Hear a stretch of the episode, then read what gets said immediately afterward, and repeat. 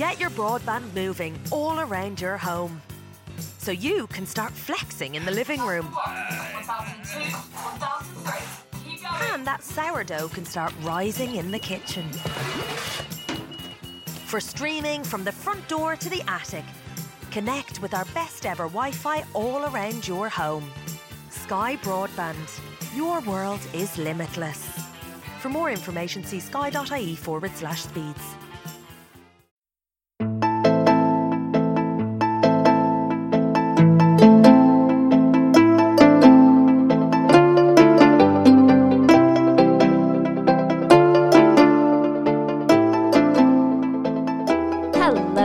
And welcome to Murder in the Land of Oz. Hi, How are we? How yeah? How is everybody doing? Let's have a dialogue. you like Blue's Clues, as we said the last time? And how is your day going? That's great. Um, I'm here in the pod loft with Zane and Fifi Cat, and Ellen is in Hobart I as am. normal. yes, we are separated miss by her. many thousands of kilometers. Many, many thousands. Um, we need to shout out our Patreon. So, Ellen, who we shout, who are we shouting out today? Today we are shouting out the beautiful Sophia. Sophia is thirty. Sophia. Sophia. Sophia, you're too young to listen to this podcast. Sophia, where are you getting the money from to pay for the Patreon? I mean, it's only five dollars, but where are you getting it? where are you getting this money from? Doll. Thank you for wasting it on us. We appreciate I it. I mean, you know we love ya. Oh, doll, you sweetie pie. Has she said anything on the Patreon yet? yeah, we we've messaged. She's super sweet. Um, she needs to like brush her teeth and go to bed though, because this episode is not appropriate for children. Oh, sweet baby angel. Not copied from my favorite murder. Um, cute. Okay, so yes, Sophia, thank you so much for subscribing. Please Thank go you to so bed and brush your teeth and avoid boys at all costs. Yes. Okay. No dating That's- until you're thirty. Exactly. Ellen and I are on both on hiatus, so if Yeah. we're not dating, then you're not allowed to date. Sophia. Exactly. Um, so yes, if you would like to become a Patreon, um, there is like some really cool benefits that you get as a Patreon. Um, there's Patreon only content. Um, we'll pop the link in the show notes. We also do have um, merch available. Botany solves crime, so you can match your T-shirt to Dr. Gordon Guymer, the guy who basically solved the murder of Allison Baden Clay. Do so at your own will. You know. Okay.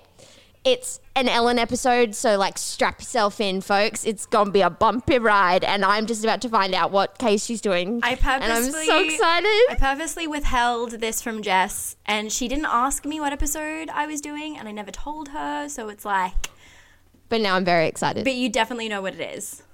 Do I? Snowtown.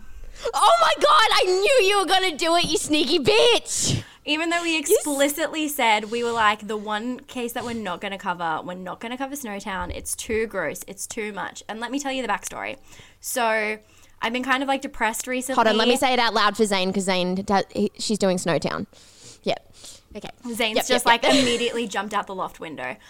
Um, so I've been kind of down, and I was like trying to find like a, a case to do, and it like just kept on coming up in all my searches and stuff like that. I had other ideas about what I wanted to do, but I was like, I really want to find something like completely the opposite of this case. I was like, I want to find something low key that like nobody's ever really heard of, so I can bring attention to like you know maybe something that uh, people don't know about. But instead, I was like, why don't I just do the most famous?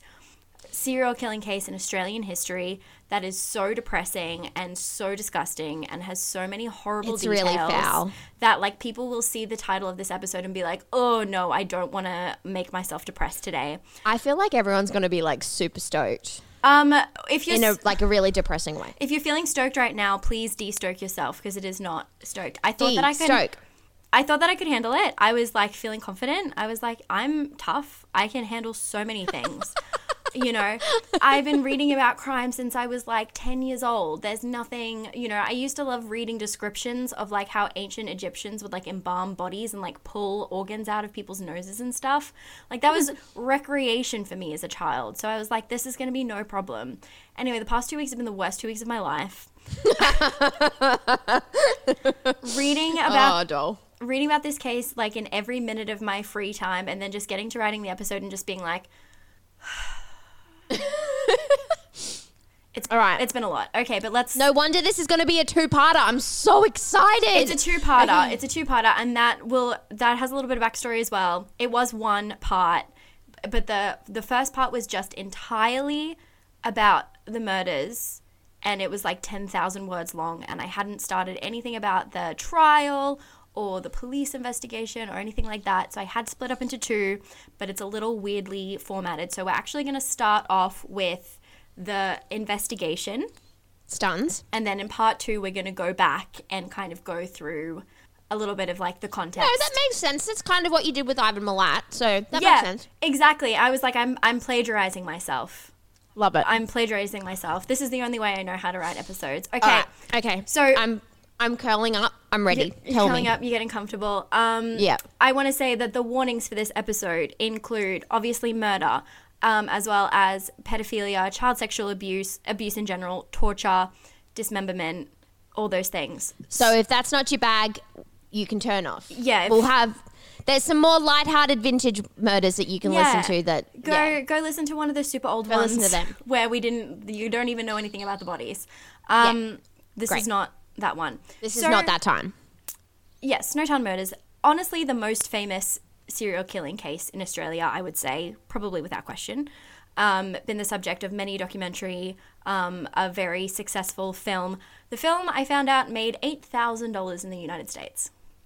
What? So maybe not that successful um, overseas, but you can find it on YouTube. I did watch it. it's on Stan. I don't have Stan. You have to pay for that. It's on YouTube for Okay. free. Um, Stunning. I watched I couldn't get through I- the first 40 minutes. Yeah, it's one of the most gruesome, depressing movies I've ever seen. So obviously, everybody has everybody kind of knows about Snowtown and the bodies in the barrels, very famous case. But I didn't know, and I'm hoping that nobody else knew that it actually just started off as a missing persons investigation. So what happened was is that the major crimes unit in South Australia, like you know, they're dealing with major crimes, they're dealing with homicides, they're dealing with really serious stuff. And then in their downtime, they would investigate their downtime, which like probably didn't exist. They would investigate like cold case, cold cases and like missing persons cases.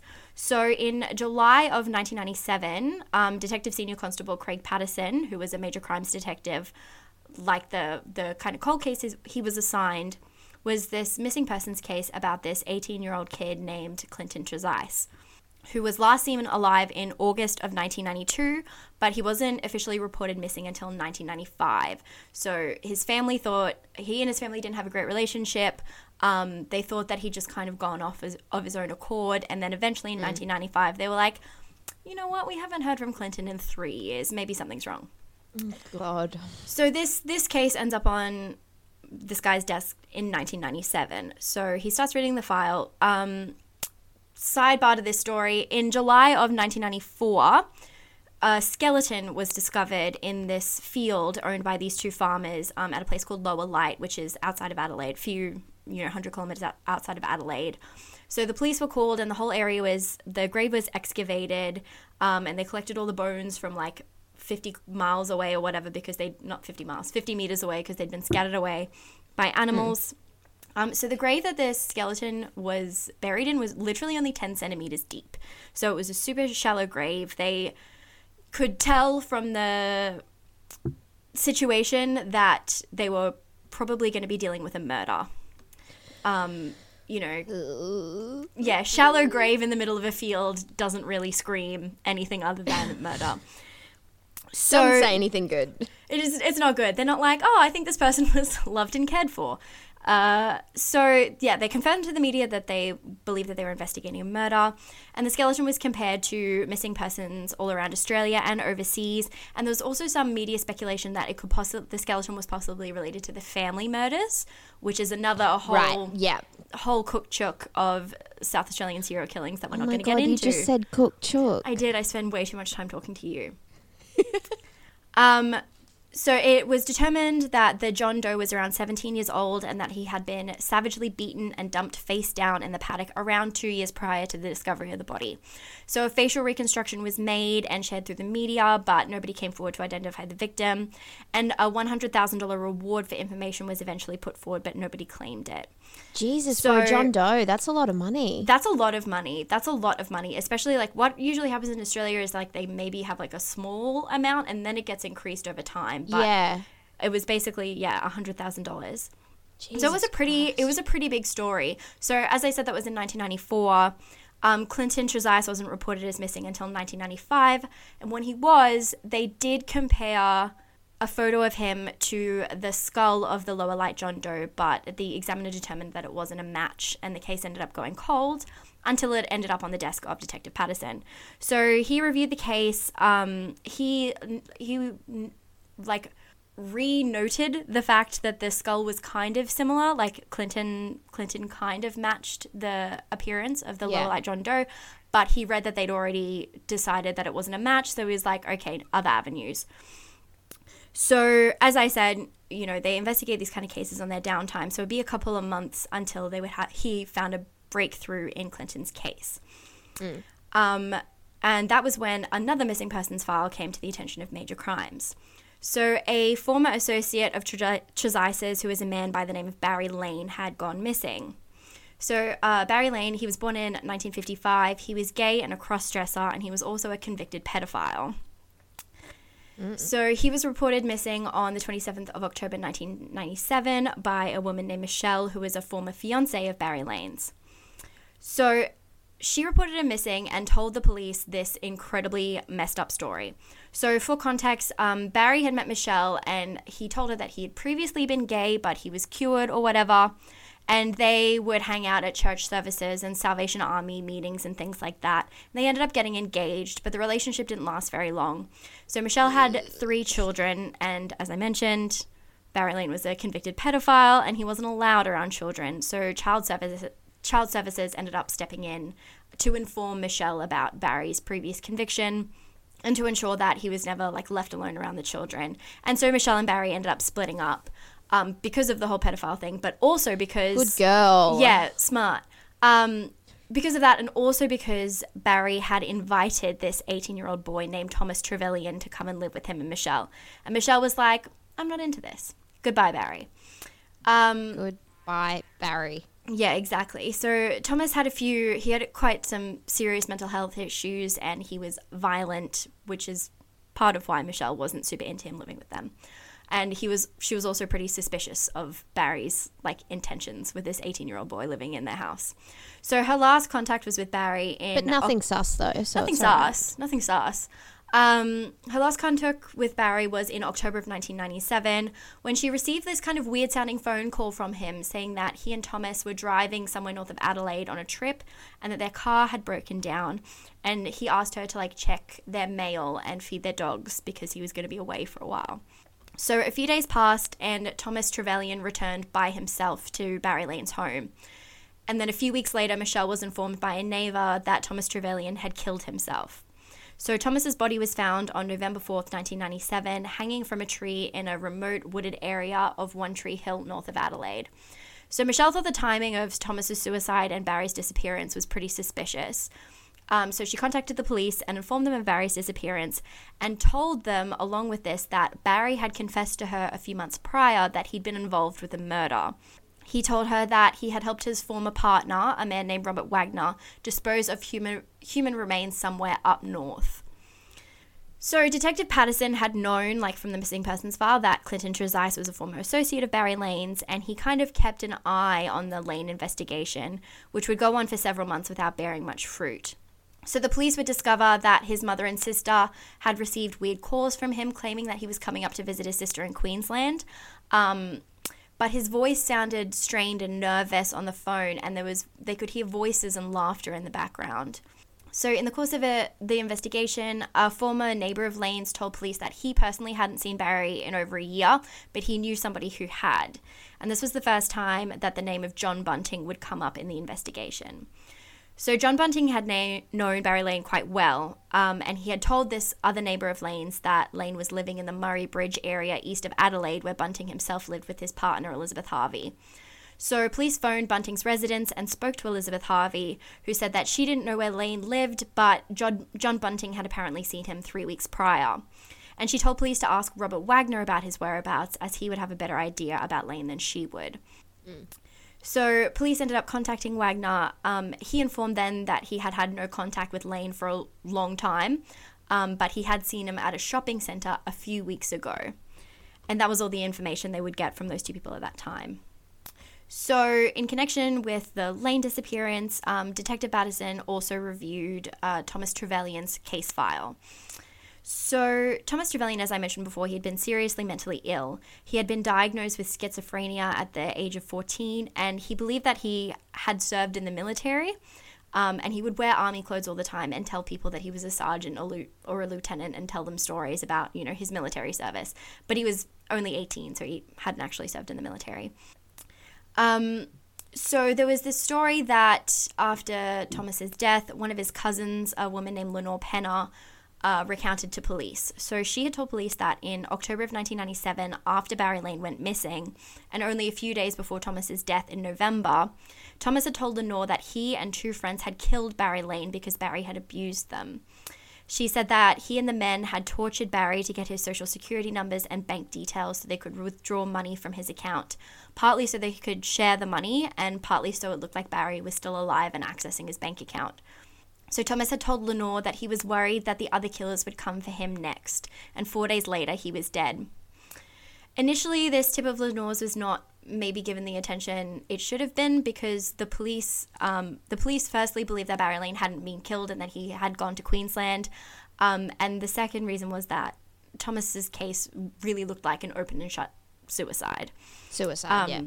Hanging from a tree. So hanging from a tree exactly um, but detective patterson was like mm, this seems suspicious so he looked over barry lane's bank records and found that while barry had mostly used atms around his home prior to his disappearance after october of 1997 his card was accessed from atm some distance away at a bp express station in elizabeth vale north adelaide so a camera was set up at the ATM on the 1st of July 1998, and about a week later, it re- would record a man who was clearly not Barry Lane using his card.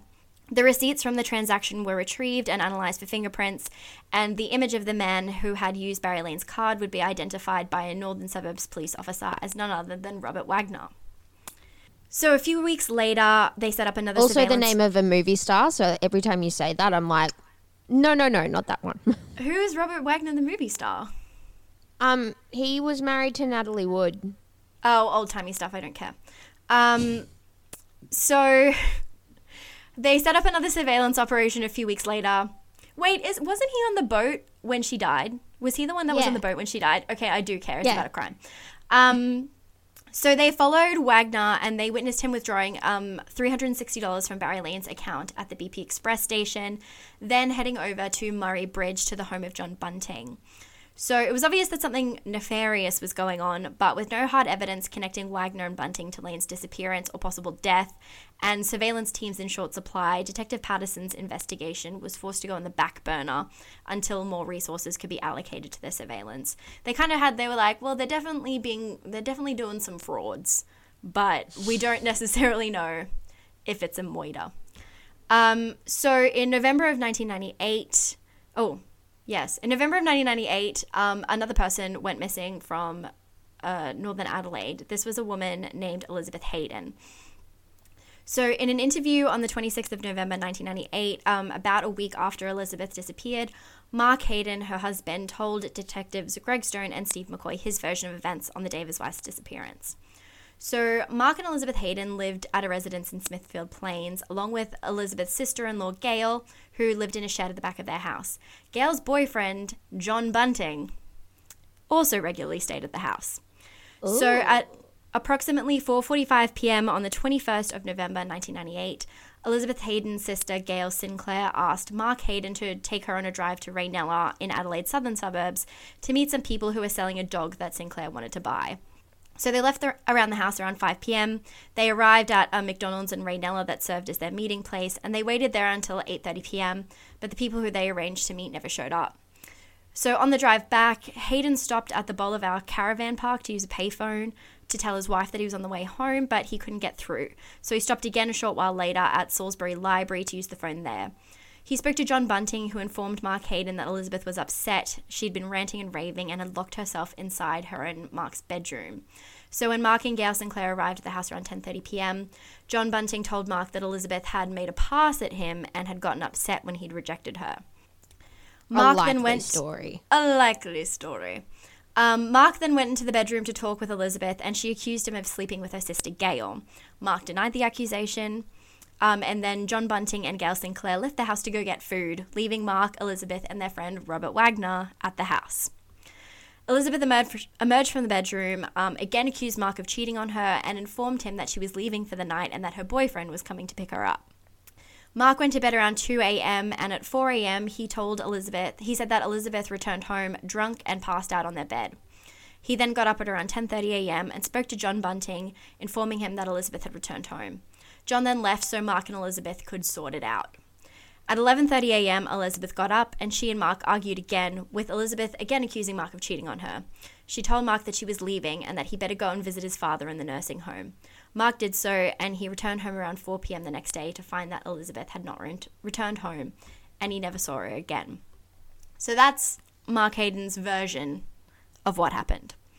Right. So on the 22nd of November 1998, the day after Elizabeth went missing, Mark Hayden called Garyon Sinclair, who was Elizabeth's brother, and informed him that Elizabeth had taken off. He went to Garyon's house that evening to collect two of Elizabeth's children who had been staying with Garyon, but this time he said that Elizabeth was at home sleeping.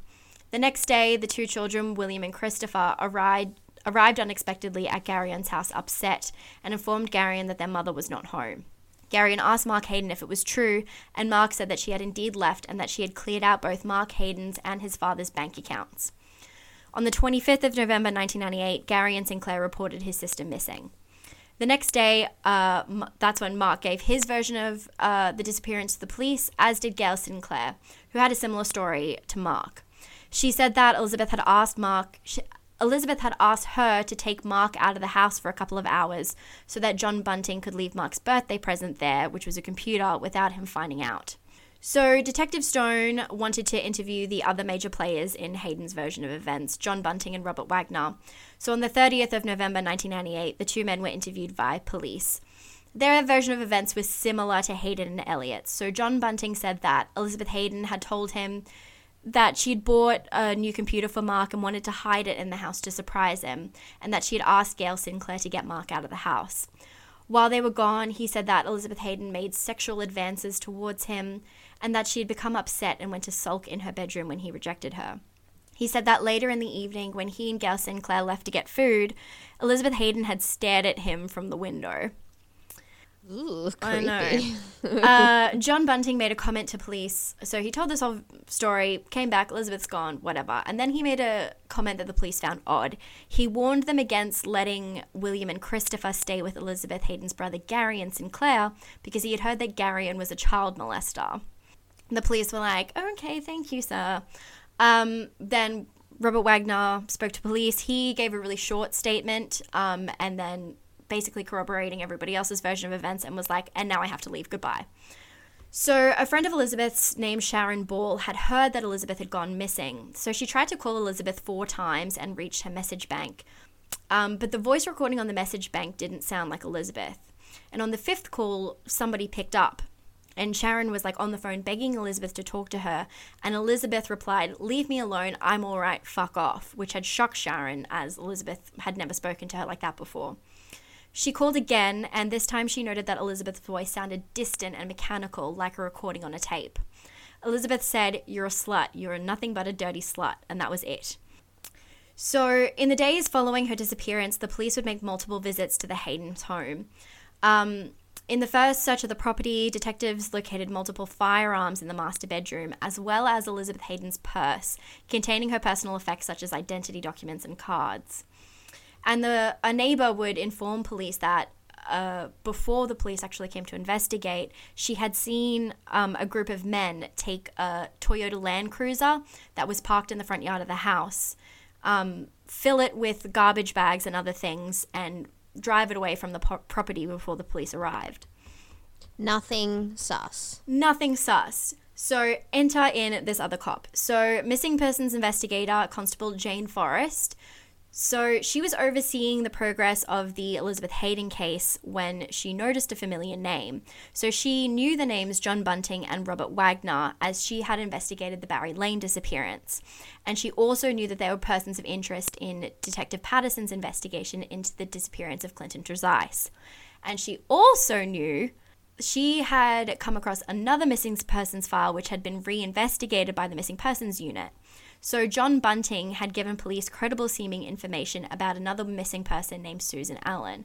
So, this is four separate missing persons cases that these this one name has come up in. So, Susan Allen was reported missing on the 10th of December 1996. She had a slight mental handicap and was in the habit of bringing home other mentally handicapped men kind of frequently. Um, back home from bars and dances, which made her a little bit of a spectacle to her neighbors in Salisbury North. People liked to like people knew what was going on in Suzanne's life. Like they liked they she was kind of like a sort of mean-spirited spectacle. Like people would talk about her and stuff like that because she was always doing slightly weird stuff. So she had formerly been engaged to a man by the name of Ray Davies, who was 20 years younger than her and also handicapped. Um, their relationship had broken down, but Suzanne had allowed Ray to live in a caravan in her backyard. Ray had a history of exposing himself and masturbating around long, young girls in the neighborhood. Complaints were made to the police about Ray, and Suzanne kicked him out. So, in November of 1996, Suzanne's brother, John Martin, had told one of Suzanne's neighbors, Marilyn Nelson, that Suzanne had vanished and she'd left her pets and most of her possessions behind. He asked Marilyn to keep an eye out for Susan, which she agreed to do. On the 3rd of December 1996, Marilyn noticed a truck parked outside Susan's house. There were two men going from the house to the truck. Marilyn went over and asked one of the men if she could speak to Marilyn's brother John, and the man said he didn't know anybody by that name. Marilyn then went to call the police. So they arrived around 2:30 p.m. and asked the men what they were doing on the property. The men said that they were friends of Suzanne's and had come to help her move. One of the men produced Suzanne's house key in order to demonstrate that they were there on Suzanne's, Suzanne's orders. And the officers recorded the names of the two men in his notebook John Justin Bunting and Robert Joe Wagner. John Martin would report Suzanne missing on the 10th of December, and police tried unsuccessfully to get back in contact with Bunting and Wagner. In February of 1997, police found that regular withdrawals were being taken out of Suzanne Allen's bank account in the suburb of Murray Bridge. The address connected to the account was also at Murray Bridge and belonged to none other than John Bunting. So, in April of 1997, police made contact with Bunting, who told him that Suzanne had indeed stayed with Bunting for a short while, but had moved to either Tasmania or Mildura, and that she didn't want her brother to know where she was. The missing persons investigation then went cold, in part because of, they kind of believed the family dispute story, and in part because the police had lost contact with Suzanne's brother. Um, in February of 1998, the case was reopened after Suzanne's sister wrote to the Victorian Police Commissioner to ask for help. Um, a paper trail, including the bank account and a series of, change of changes of address applied to Centrelink, as well as the fact that her car was in the possession of a friend of Suzanne's named Elizabeth Harvey, who had claimed to have recently seen Suzanne, satisfied the investigators that Suzanne was alive and just didn't want to be found. So Constable Forrest had now made the connection that John Bunting and Robert Wagner were persons of interest in at least three ongoing missing persons investigations, that being Clinton Trezise, Barry Lane, and Suzanne Allen, and were now embroiled in a fourth. So, Detective Patterson, who is working on the Clinton Trezise case, informed Detective Stone and Detective McCoy, who were investigating Elizabeth Hayden's disappearance, that Bunting and Wagner were actually persons of interest in other cases, and to consider the possibility of murder in Elizabeth Hayden's case. So, Detective Stone and McCoy were supposed to continue investigating Elizabeth Hayden's case as like an isolated incident, but to continue to make regular reports to major crimes regarding that process. The connections between the cases were enough to mean that the surveillance operation on Robert Wagner and John Bunting that had stalled in late 1998 due to lack of resources could finally kick off again. So in February of 1999, Patterson was given the go ahead to tap Wagner and Bunting's home and mobile phones, and surveillance teams began following Wagner and Bunting more regularly. A new camera was installed at the BP Express station where Barry Lane's bank card was regularly being used, and Robert Wagner was filmed accessing the account an additional seven times. Further investigations were also made into the Centrelink account of Suzanne Allen. So her government benefits were being paid directly into her bank account that was registered to a post office box. And her residential address was given as 75 Barker Crescent, Smithfield Plains, which didn't exist. Withdrawals had been made from her account at an ATM in Murray Bridge until February of 1999 when John Bunting moved to Craigmore and the withdrawals started being made from an ATM in a nearby suburb. So, security camera footage would show that the person making the withdrawals was John Bunting. They had also discovered that money was still coming out of the account of Ray Davies, Suzanne's former fiance, who hadn't officially been reported missing, but also hadn't been seen since Suzanne kicked him out in 1995. These withdrawals were being made in person at a bank branch, and security camera footage would show that the person making the withdrawals was not Ray Davies, but John Bunting. Oh, it's not looking good for you, John. It's not looking good for any single person in this entire Ever. thing. So, evidence from the phone tap had revealed that Bunting and Wagner had made calls to two out of town addresses, one in Moonta and one in Snowtown. So, on the 16th of May 1999, Detective Patterson, Detective Brian Swan, and Field Intelligence Officer Field Intelligence Officer Vicky Ram headed out to investigate these locations. So they're on the way to Snowtown when the team that was surveilling Bunting and Wagner like called them and was like, "Yo, stop going to Snowtown. They're literally on the highway driving to Snowtown as well." So the detectives like, "Oh," and go and hide out so the surveillance team can follow Bunting and Wagner. Right. So they follow them to the home of a man named Darren Freeman at railway, who lived at Railway Terrace in Snowtown. So they're in the house for a while. They leave a short time later. They head to the center of town. The surveillance team lose the track, which I don't understand how it happened because Snowtown is the smallest town in the world, and I don't understand looking at Google Maps how they like lost track of them from Railway Terrace to the center of town because it's literally like 200 meters away. But whatever. Um, so they disappear somewhere in town, and then they re get the trail when Bunting and Wagner return to their car and head out of town. And the surveillance teams are like, okay, go, go, go, you're safe. So, uh, Detective Patterson and Swan and Field Intelligence Officer Ram, I don't know if that's her official title. I don't know what if they have a title when you're a Field Intelligence Officer. I couldn't find anything on Google. Anyway, Bio. also don't know. No. I'm just going to call her Officer Ram. Officer Ram. Officer Ram, at your service. So, She sounds like she could have a kick-ass TV show. Oh, for sure, for sure. I don't know anything about this woman, but she sounds like a boss ass bitch. So they then went to the address at Railway Terrace, um, and in the driveway of the residence, they could see the Toyota Land Cruiser that a witness had seen filled with garbage bags and then removed from Mark Haydon's property right after Elizabeth Haydon's disappearance. So this car, they they they knew what it looked like. It was like a dual tone, like 90s style Land Cruiser. Of course, it was 90s style, it was the 90s. Um, and they had been trying to like locate where this car was. They were like, we don't know what's in that car, but we know they drove it away from Mark Haydon's house right after Elizabeth Haydon disappeared. There's some shit in that car. We need that car. So they found it at Railway Terrace. So a few days later, on the 20th of May 1999, Detectives Stone and McCoy returned. Also, Stone and McCoy is such a Oh, like, right. what a cop duo. They are such like, Like a Jensen and Holes. yeah, like Rizzoli and Isles. Like they've they've got the cop name going. So they returned to the property at Railway Terrace uh, with a group of local police, um, major crimes detectives, and crime scene investigators. So Detective McCoy showed. I'm so sorry. Because I was also just thinking about that other British procedural Rosemary and Thyme, and then I couldn't stop, I couldn't stop laughing. Rosemary and Thyme, the iconic, like, well named police buddy cop team. Amazing. Um, Macaroni and cheese. oh, that would be us if we were if we were detectives. I am cheese, you are macaroni. I'm macaroni. Anyway, this is an incredibly serious crime. I'm so sorry. So we got told, we got brought up on a, a review the other day that we laughed too much. I'm so sorry. it is a fundamentally a comedy show with true crime facts. So I think, you know, I'm always thrilled when we make a joke because we're under the comedy section in iTunes. Yeah, we are. We got to make at least one joke or, you know, or we get kicked out. Okay. All right, I'm Anyway, ready. Go. Rosemary Yeah. and Thyme was our allocated joke. Yeah. So,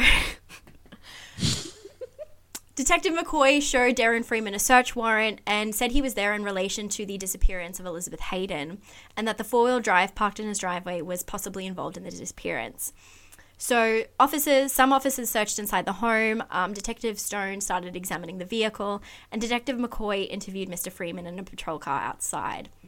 Freeman told him that some friends of his, John Bunting and Robert Wagner, had asked if they could store the vehicle at Freeman's previous residence, which Freeman had agreed to, and it had moved with him when he relocated to Snowtown. He told McCoy that it had previously held several large black plastic barrels that had smelled terrible and caused complaints from the neighbors. Oh. He told McCoy that Bunting and Wagner had moved the barrels to be stored in an, in the old bank building in the center of town, to which Freeman had a key. So half the officers continued the search of the Freeman's house while the others rushed to investigate the old bank building. So they get in with Freeman's key and they they're recording the whole time. So the bank was filled with uh, random clutter. The counter was stacked with cardboard boxes filled with computer parts and other electronics, and there were TVs and computer monitors all over the floor. There was a plastic shopping bag hanging from a door near the counter filled with rubbish, and a receipt for air freshener, gloves, and black garbage bags. Air freshener and garbage bags would later be located behind the counter. The bank vault itself was locked, and police had to return to Freeman's house to find out how they could access it. And Freeman returned with the officers and showed him a large coil of wire from which they would cut off a piece and use it to open the faulty lock on the vault door. A black plastic sheet covered the entrance to the vault. Detective Stone peeled the strip of tape from the top of the sheet. A terrible smell, previously mostly contained by the plastic, filled the air. Inside the vault were six plastic barrels standing on top of more black plastic sheets. On one barrel, there was a pair of silver handcuffs and a knife. On another, there were two more knives and a pair of rubber gloves. On a lounge chair was a white plastic tray with seven more knives, two boxes of disposable gloves, a wooden handled saw, and a belt. Oh, it sounds like something out of Dexter. This is so fucked. Oh my god. Uh, on another lounge chair in the corner of the room were three plastic bottles of hydrochloric acid. No. Yes. Ugh. Oh my god. Yep. Okay, keep going. So there were some other items scattered around the room um, some air freshener, a pair of sneakers, and some garbage bags. Air freshener's not gonna do shit. Air freshener is not going to do shit. It's air freshener is not going to do shit. The fact that they thought anyway. Anyway, so Detective McCoy uh, made the call back to the Adelaide CIB to inform them that the bodies were likely being stored in the old Snowtown Bank, and reinforcements were then sent over. So this whole huge team, I think it ended up being 50 police officers, rolled on back to Snowtown at night. Snowtown has like three and a half buildings and like six people. So they were all like, what is going on? So they were like, oh, we'll just tell everybody that it's a drug bust. Nobody's, you know, that's a good cover story. Um, but anyway, tons of people were still watching. Um, as you can imagine, it was probably the most exciting thing that's ever happened in Snowtown. So Jesus. Crime scene investigators alone entered the bank building um, and they again recorded the whole proceedings on video. So they recorded all the various debris in the bank room. Um, they found more garbage bags. They found a, a bunch of weird stuff. They found garbage bags, rope, a soft drink bottle, a half eaten bag of chips, a Stanley knife, and electric cables with alligator clips attached to the end in the cupboards underneath the bank counter. So they re entered the vault. Um, the police labeled the barrels A through F. The crime scene investigators had to wear special breathing a- apparatuses because of the smell, but also because of the potentially harmful presence of acid. They'd seen the bottles of hydrochloric acid. They didn't know if they were being used, but because they were Yeah. there, they had to, you know, take precautions. Jess is mm. freaking out. Mm. The the investigator unscrewed the tops of barrels A and B and prized open the caps. Inside, human remains were visible, partially submerged in liquid. Jesus. Yep. Items of clothing and rubber gloves were also visible. Barrels C through F were also opened and confirmed to contain human remains, although it seemed like there was more than just the five who were subject to the investigation. Oh, holy shit. They were then sealed back on up and taken to the State Forensic Lab in Adelaide. So, Dr. John Gilbert examined the contents of the barrels the next day, the 21st of May 1999. So, the barrels were weighed and the fluid was poured out into 44 gallon drums. The contents of each barrel were recorded by Dr. Gilbert. I'm going to describe the contents of one just so you know how the science was done and how it was recorded. I'm not going to say all of them because it's not that kind of show.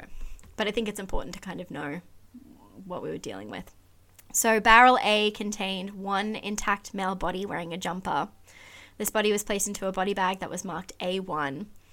Uh, two matted lumps of hair, four slabs of skin with muscles attached, two disarticulated femurs, one disarticulated right lower leg with the foot missing, and one disarticulated left lower leg with the partially dislocated left foot were placed into a body bag marked A2.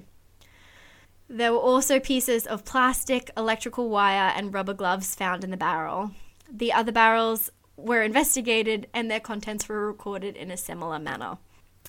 Both full bodies and uh, individual body parts were found in each of the barrels, resulting in eight bodies in total. It would not be possible to identify these bodies on site, but it was assumed that the five of the bodies belonged to the five who were the subject of the investigation, with additional three unknown bodies.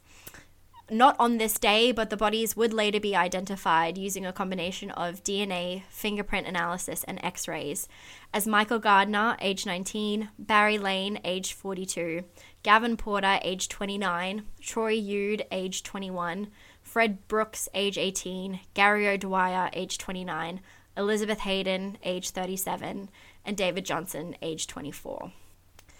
So on the same day that the bodies, Christ. I know. X-rays. X-rays. X-rays. I think DNA was the primary way they identified the bodies. Obviously, they um, had they because they knew at least five of them. They were able to identify them with DNA. Yeah. Um, I think some people had criminal records, so I think fingerprints were probably used with that. But yeah, X-rays. I haven't I haven't seen what the bodies look like, but they weren't able to be identified on site. that is cooked. And I'm really glad you haven't seen the bodies, Ellen. Oh, I'm thrilled. Except I've had this image in my mind for the past few weeks of like my imagination of what I think it looked like, and it's been haunting me. Yeah. It has been haunting me. I just can see this barrel like just like with liquid in it and just like unidentifiable clumps of flesh and every time I close my eyes that's what I see. I'm never doing a case like this ever again. I also keep no, on thank you, please. I also keep on imagining that I can smell like decay. No, no, no. I, you know, I live in an area right now where there is like often a lot of roadkill, and I often see like, you know, body parts and bones, and I've smelled, you know, decaying animals before. But everybody says that the smell of human decay and the smell of animal decay is quite different.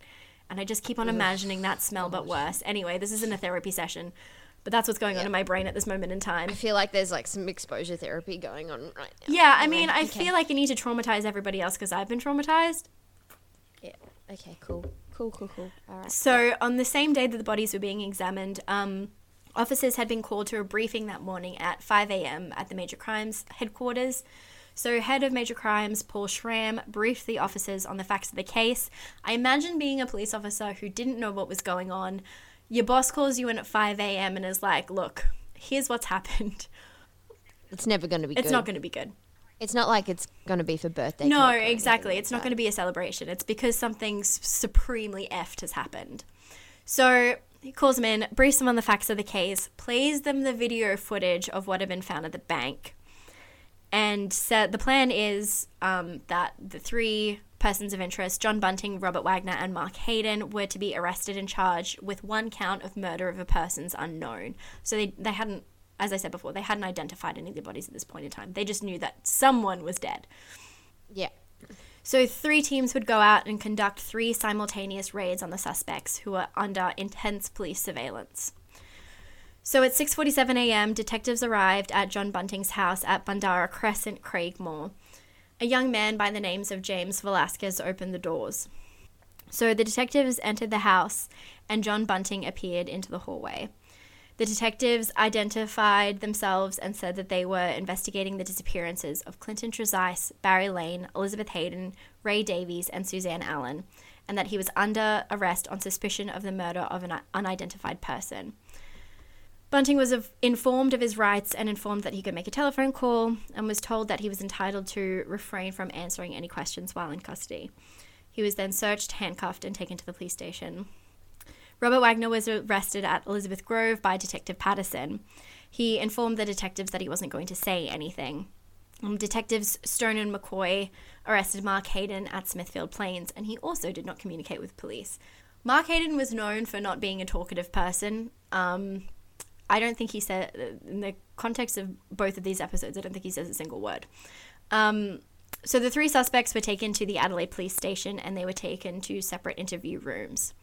So John Bunting was like all set up, all ready to be interviewed by um, Detective Stapleton, who was the arresting officer, and Detective Presgrave, but he refused to be interviewed at the last minute and insisted on being allowed to make a phone call to legal aid. Calls were made to legal aid to find Bunting a lawyer. He was then taken to the City Watch House and formally charged with one count of murder. He was taken to the police medical examiner and had hair and blood samples taken to be possibly used for in the future for DNA purposes. Robert Wagner also had hair and blood samples taken, and Mark Mark Haydon had hair and blood samples, as well as scrapings from under his fingernails and toenails, and had his clothing taken from him. I don't know why they scraped underneath his toenails. I don't know either, but I'm terrified. I'm terrified too. As well as the three main suspects, um, John Bunting's partner, Elizabeth Harvey, was also taken in by police. She wasn't under arrest, but she was questioned for two hours in relation to her possible involvement in assisting Bunting to steal money from his victims. She had said that she had been with Bunting since 1994 and that he was taking care of her while she was dying of cancer. She admitted to police that she had known three of the five missing persons who had kicked off the investigations Barry Lane, Elizabeth Haydon, and Suzanne Allen. Police asked her if she was surprised that police believed that Bunting and Robert Wagner were involved with their murders, and Elizabeth said that she didn't believe it and police were barking up the wrong tree. When asked if she was aware that Bunting had been videotaped accessing money that belonged to the missing persons, Elizabeth Harvey said that she didn't know anything about it. She was then asked if she had ever changed Suzanne Allen's pension type or address, which she denied. Detectives then informed her that they had found a letter from Centrelink addressed to Suzanne Allen in her handbag and Elizabeth said she didn't know anything about it. She continued to deny her involvement or knowledge of the fraud until the interview was over. But on the drive home, Elizabeth decided to change her story and she was taken back to the police station. So she said that she had only vaguely known Suzanne Allen and that one day John Bunting had come home and said that he had found Suzanne dead, slumped over in the bathtub. He said that he and Robert Wagner had been robbing the place when they found her. They disposed of Suzanne Allen's body and didn't inform police of her death because they didn't want to be arrested for the robbery. Suzanne's property was taken from her home and sold off. Bunting kept Suzanne's bank card but couldn't use it as he didn't have the PIN. He told Elizabeth Harvey to impersonate Suzanne Allen at the bank to get a new card and PIN number. Elizabeth used Suzanne's card for a year, taking the money that Centrelink deposited, in, deposited into her account every fortnight before giving the card back to Bunting. The police elected not to arrest Elizabeth Harvey for fraud so they could continue to keep her somewhat on side and utilize her as a witness in a possible future trial. So, another vital witness would soon come to the attention of police. A man named Wally Fitzgerald had telephoned police in relation to his friend, James Vlassakis. I realized I pronounced it wrong the first time I said it, and I literally practiced the pronunciation of his surname. It's Vlassakis. Vlassakis. Vlassakis, yes. Vlassakis. Okay. The amount of times I replayed that thing, I was like, Vlassakis, Vlassakis, Vlassakis. Anyway, so James, who everybody called Jamie, was Elizabeth Harvey's son. John Bunting had been like a father to him. He had called Fitzgerald on that day and told him that his mother had been taken away for fraud and that John had been charged with murder. And he wanted Fitzgerald to go and get his heroin for him. Fitzgerald thought that he was bullshitting and hung up the phone, but Vasakis came round to Fitzgerald's place distraught and told him that he had known all about the murders and had witnessed and even participated in some. He also told Fitzgerald that there were two other bodies the police didn't know about.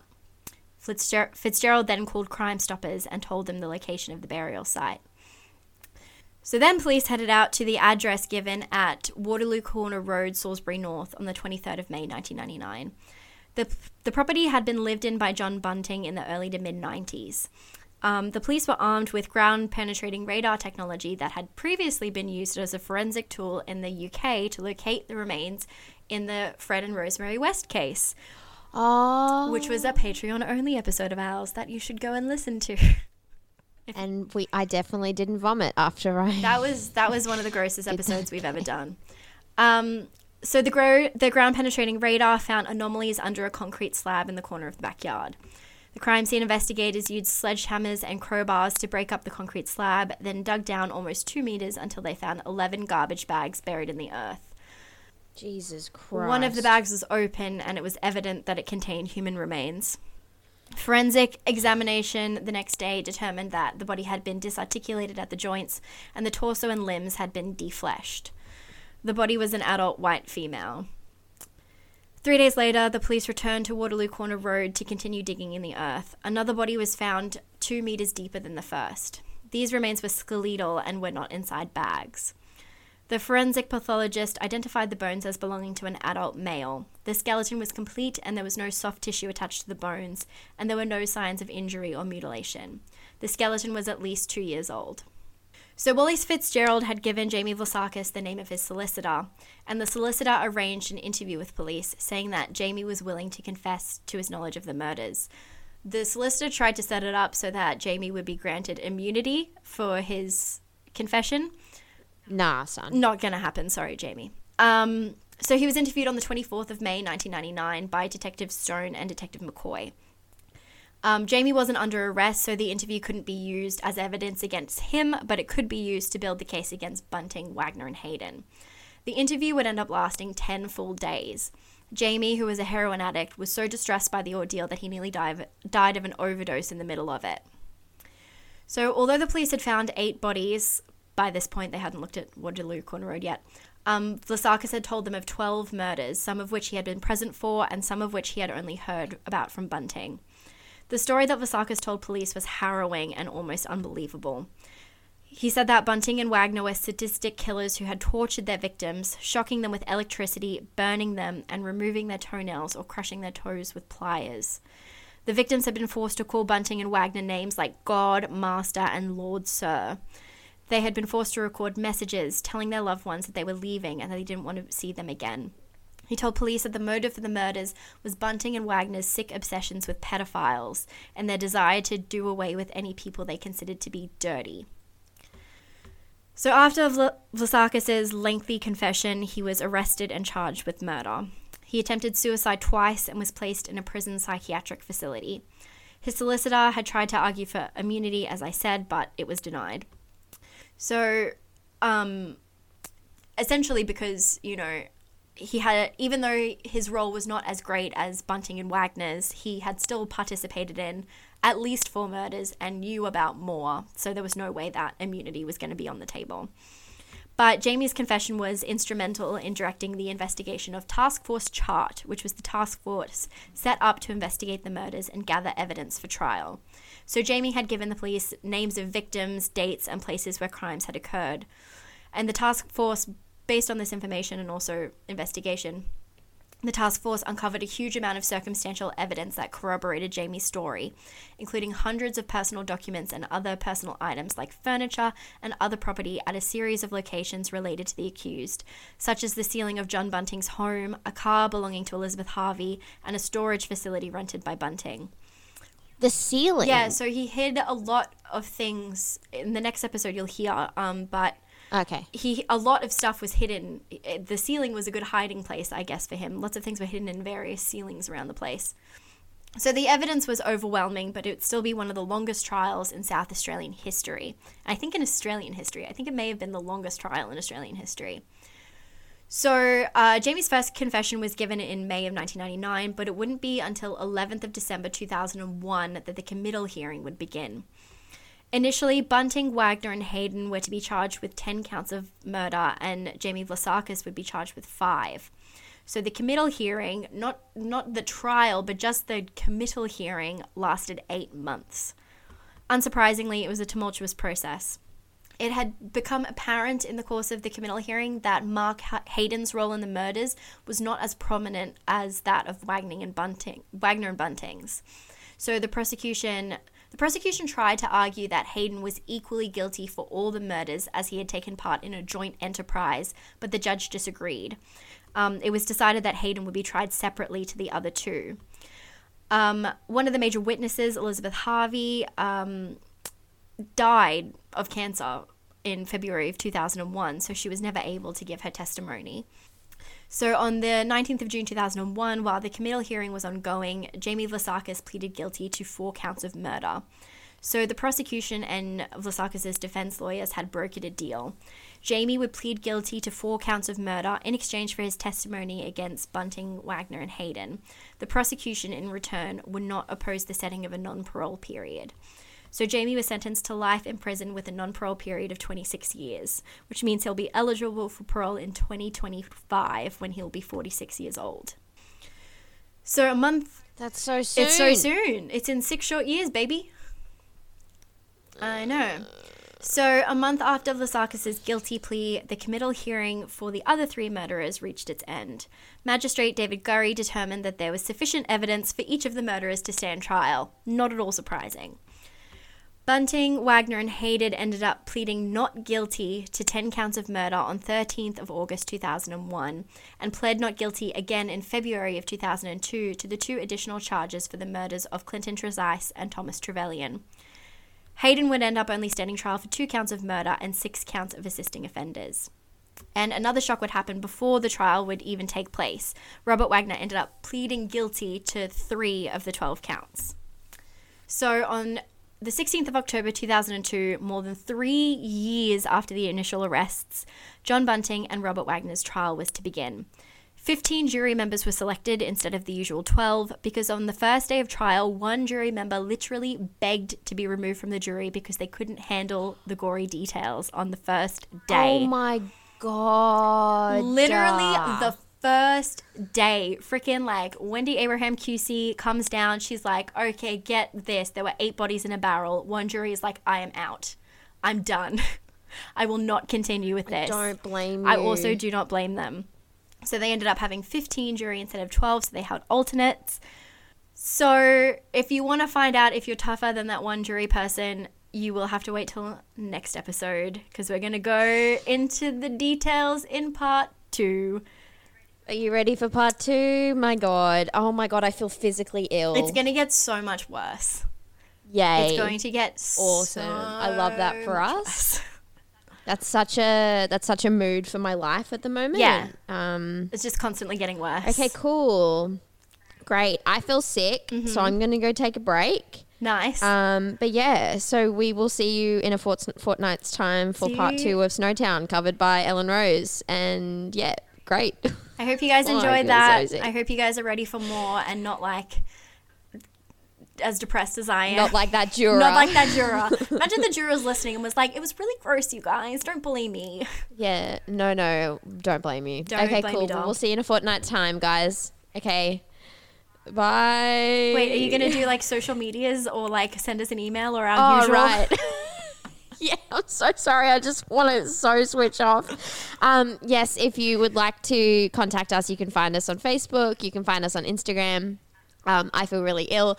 Um, and you can also email any case suggestions because we are coming up on our, our Western Australia season. So after um, the part two of Snowtown, I've got one more case.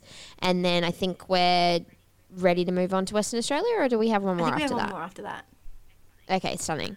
Um, yeah, so we've got a Western Australia is a big, big place. So I can imagine there's like some cooks. There's some good ones. I kind of Some already have some ideas about what I want to do, but I want suggestions. I want to do more cases that we love suggestions, podcasts and we just love to hear from Yeah. you. Um, yeah, cool. Okay, cool. I'm gonna go die. All right. Bye. Bye.